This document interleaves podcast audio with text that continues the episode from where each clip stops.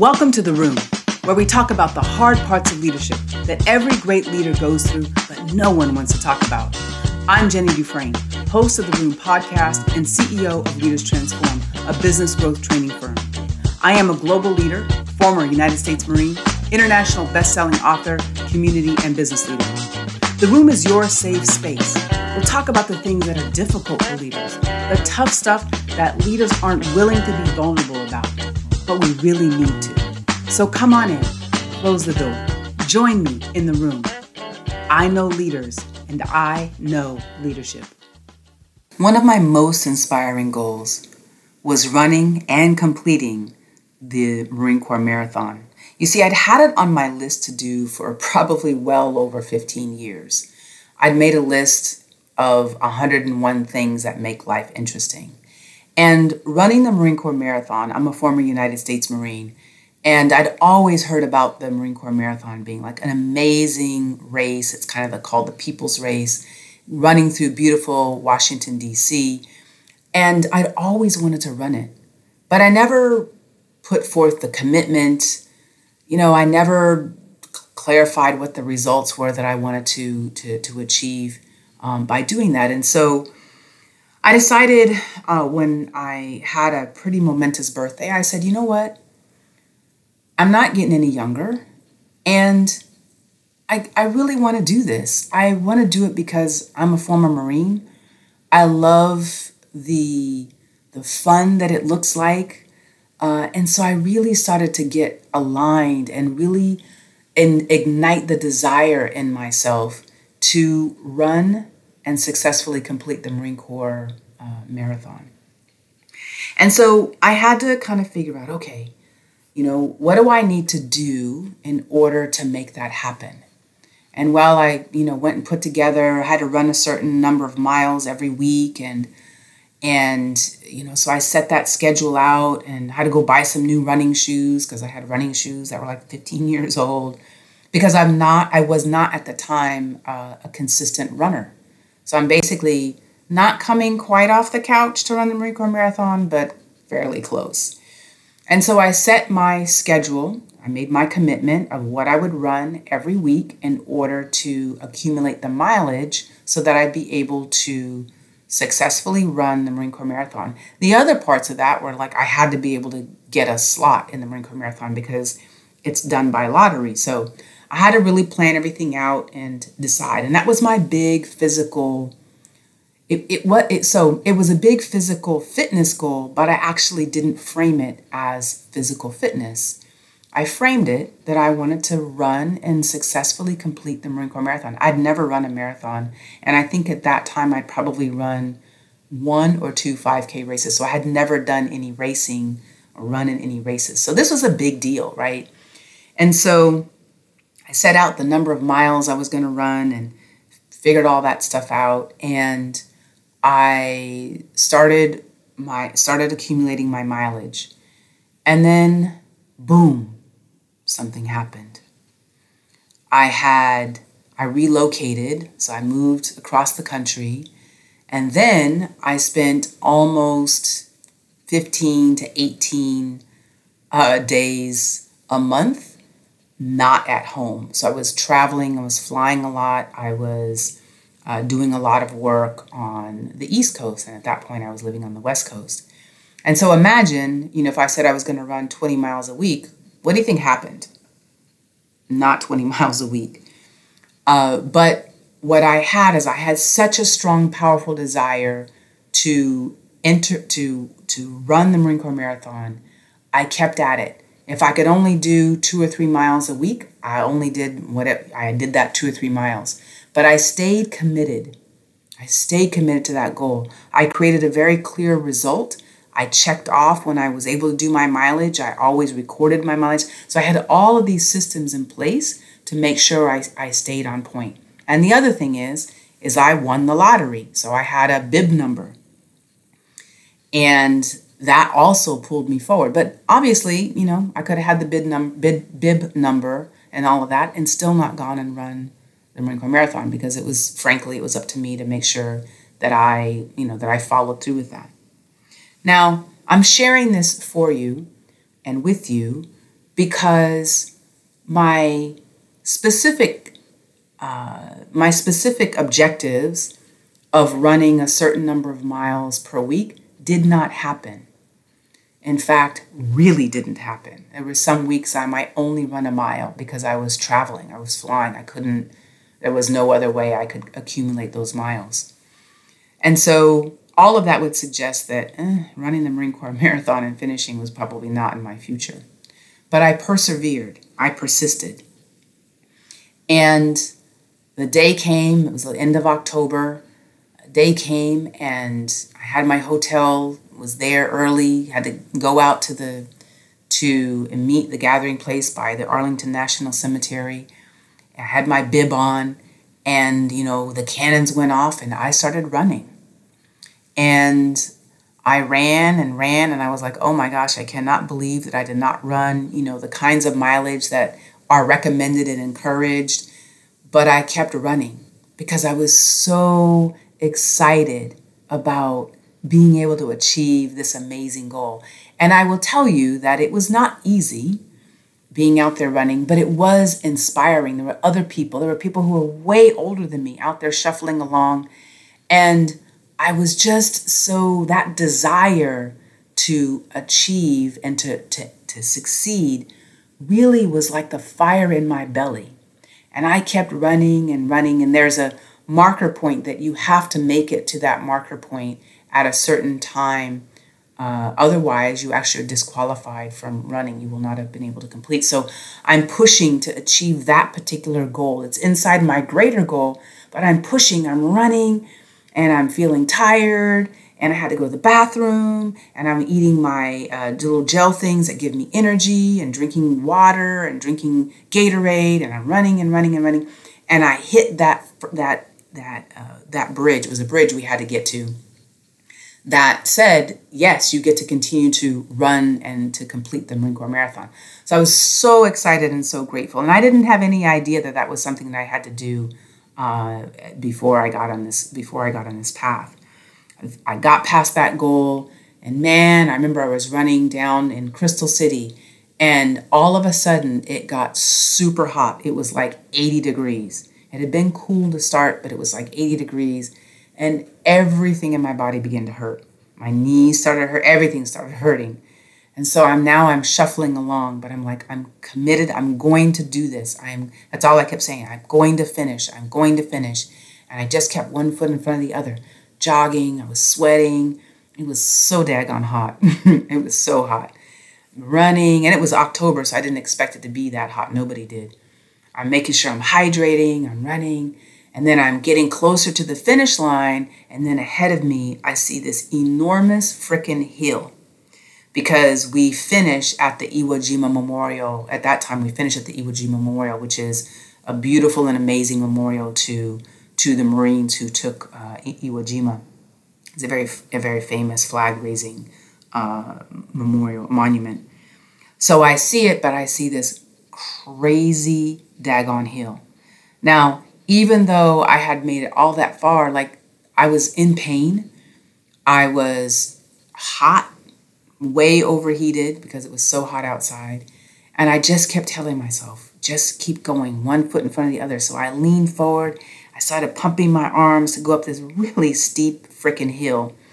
And I get up there and then I see the the finish line and I'm just, I start to sprint. I get like an extra little burst of energy and I start going and faster, and then, yay, I crossed the finish line. It was so extraordinary. People were clapping, people were waving. It was so extraordinary. I got my big medal. I have a huge medal. It's a beautiful medal with the with the uh, Eagle Globe and Anchor from the Marine Corps. Uh, the Marine Corps' Eagle, Eagle Globe and Anchor. I put it around my neck. I was so exhilarated. And I share this story because my finishing the Marine Corps Marathon in five hours and forty-one minutes after not having been able to uh, do the normal, you know, the normal mileage, the, the, the expected mileage, is a testament to what it takes and what I've learned about setting really inspira- inspiring goals. And So what I'll share with you now of, of what helped me to achieve that are what I call and what we call at Leaders Transform, my company Leaders Transform, is the four-pillar goal-setting method. And we have established this as a really important and powerful way to be able to set goals that are really change-proof. And this is important in the uncertain times. We are still in a time of great uncertainty.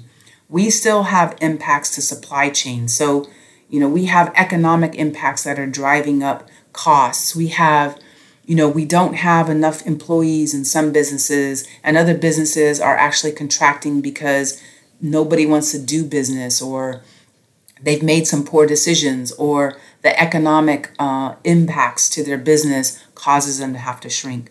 And so all of us who want to achieve things are, are looking at ways that we can kind of create change-proof goals. So at Leaders Transform, in my company, we have a what we call a four-pillar goal-setting method. And I want to share with you, I'll share with you briefly what they are. And if you're interested in, you know, delving more into this and really being able to walk through the process, uh, we'll make the course, uh, the course will be available, the link to it will be available in the show notes. But the first pillar of the four-pillar goal-setting method is really establishing kind of four principles of an inspired life. Now, that might take you a bit aback. Like, why am I thinking about seven principles of an inspired life? I firmly believe that if I would have self-set a health improvement goal and made running the Marine Corps Marathon as part of that, that I would never have been inspired to keep pushing to finish that Marine Corps Marathon. I'm I'm pretty confident, because health alone, you know, having great health alone is not inspiring. How do I know? Because every single one of us listening right now has probably had a, I'm going to lose weight goal, I'm going to drink more water goal, I'm going to exercise more goal, I'm going to sleep longer goal, uh, I'm going to go to bed at a certain time. And I can almost guarantee that ninety-nine percent of the people who are listening to this podcast right now, we have not consistently done that year over year, not even week over week, month over month, right? And so one of the things that we discovered uh, and put together for in the four pillar, uh, the four pillars of a goal setting method is you really want to think about the seven principles of an inspired life. And so what are those? I'm just going to walk through them. And again, we, we unpack these in our course. The first is no limits and no boundaries. So a principle of an inspired life is having no limits and having no boundaries. And what I mean by those no boundaries is really about the things that inspire us. Not that we want to, we all want to have boundaries around, you know, people who are draining our energy, people who are cruel or mean. We want to have boundaries around our work hours so that we're reserving some of that our time for our own growth, development, our families, what have you. When I mean no limits, no boundaries, that means it starts in our own head. Many of us have, we impose limitations on ourselves just because, right? Because we've been trained to, because we've been told we can't, because we've been told that you're a woman, you're a man, you can't do this. And so we create limitations, and we also create boundaries around our own, our own creativity, our own uh, possibility. So the first principle of an, of an inspired life is no limits and no boundaries. The second principle is really asking, what inspires me? I was inspired to run the Marine Corps Marathon, one, because I'm a Marine, two, because it looked like such a fun race, and three, because it was something that was going to really stretch me. I had to become someone different in order to successfully do the work that was required to Uh, you know, get a spot in the lottery, and then be able to do everything it took to cre- to complete it. And it was very inspiring to me. Even though it was difficult, I was still consistently inspired to keep pushing forward. The seventh princi- principle of an inspired life is a passion list. I shared with you in in, in my, my story about the Marine Corps Marathon, I created a list of one hundred one things to make life interesting. Some people may call it a bucket list, but I prefer, because a bucket means that I'm no longer going to be here. So I prefer to create, create a passion list, things that I'm passionate about, that I really want to do, that I haven't had a chance to do for whatever variety of reasons.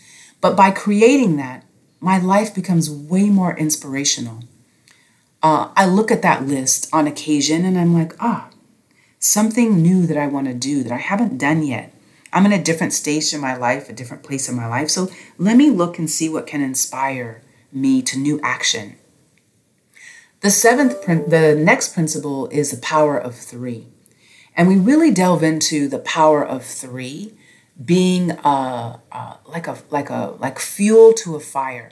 We talk more about that in the course. Powering up your mind is the next principle. And that is, we, unfortunately, too many of us spend a lot of brain power on things that don't give us any value. If you're a fan of any of the housewife shows, at the end of the day, if you really were to ask yourself, how does watching the Housewives of Atlanta, Beverly Hills, New York, uh, D C or Potomac, um, what are the other ones, Salt Lake or Utah, whatever, Dubai, I think is a new one. And clearly I watch some of them. This is why I know. We watch it here in my family. But I often have to ask, what the heck value is this adding watching people, people whose lives are really actually not real? Um, what does that help me do, understand, or achieve? And the answer is nothing other than, you know, being kind of in the gossip. So it's important. One of the principles is to power up your mind. Find things that you put in your mind that are really inspirational. Maybe it's a motivational speech. Maybe it's listening to someone who has discovered something that really is inspiring to you. So powering up your mind. Creating a new story is the next principle. Too many of us are living in the past in terms of the not so great stories we tell about ourselves. I know I'm certainly guilty of this and have to do a lot of work to tell new stories about the things that haven't gone well, you know, along the way. And this is, the, the other piece of this is that my this goal-setting methodology has come out of my own experiences of failure, my own experiences of success, and my own experiences of understanding what was the difference and how did, you know, how did understanding failure and really championing success, how did those things help me move forward? So when we create a new story about ourselves, we basically write a new vision of where we are, who we are, and how we're going to get there.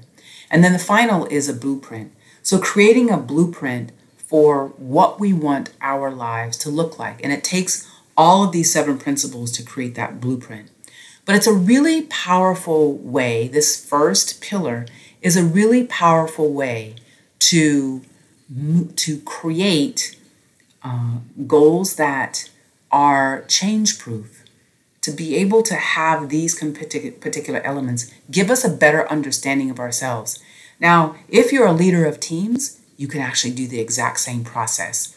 You can engage your teams to do the exact same process because it, it ignites creativity in us. The next uh, pillar is identifying the five building blocks of high impact goals. And so we go through those building blocks and help you really identify What are some of the what are some of those goals? One of them that I'll share with you right now is the methodology of a SMART goal. If you've ever done a SMART goal, you're writing you're writing your goal in such a clear, concise way that it it causes you to really have to unpack and think about very clearly what you're building. We've talked about in the last couple of episodes, I've talked about commitment. I've talked about results. I've talked about desire. I've talked about the reasons why we don't achieve goals. So the five building black blocks of high impact goals really help. There are three very powerful questions that are part that are important for you to ask as you're building and developing the goals.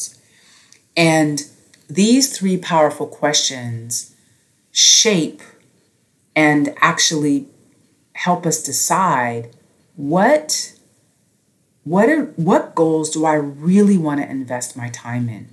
You know, in American society, or Western society, you know, we're pushed to have more, to, to, you know, be the, you know, have the amazing, you know, the bigger goals and everybody else's goals and all of that. But if you have really big, hairy, audacious goals, but you haven't done the work to really decide that you're invested in them, it's a lot of extra work and a lot of disappointment when they don't work out. The final pillar is the seven uh, change-proof strategies. There's seven strategies that we apply that really keep your goals in front of you, that keep your goals moving forward. And we walk through those seven change-proof strategies. Um, you know, one is having an accountability partner. I don't know anyone who achieves tremendous goals, whatever they are, who achieves inspiring goals that doesn't have an accountability partner somewhere in the mix. There's something that holds you accountable. So we unpack what those uh, what those seven change-proof strategies are. The four pillar method is tremendously helpful to help you move forward. So if it's something that's of interest to you, check out the link in the show notes and walk through this course and really help you begin to unpack and clarify what are the inspiring goals, that change-proof goals that you want to set for twenty twenty-three. If you found this helpful or insightful or inspiring or thought-provoking, share it with a friend, because goal setting is done best with another person who can hold us achievable, accountable for our achievements. Hey, it's Jenny. Thank you so much for joining me in this week's episode of The Room, a safe place where leaders come together to talk about the things that we don't often share out loud. If you enjoyed your time in The Room, please like or subscribe on your favorite platform and leave a review.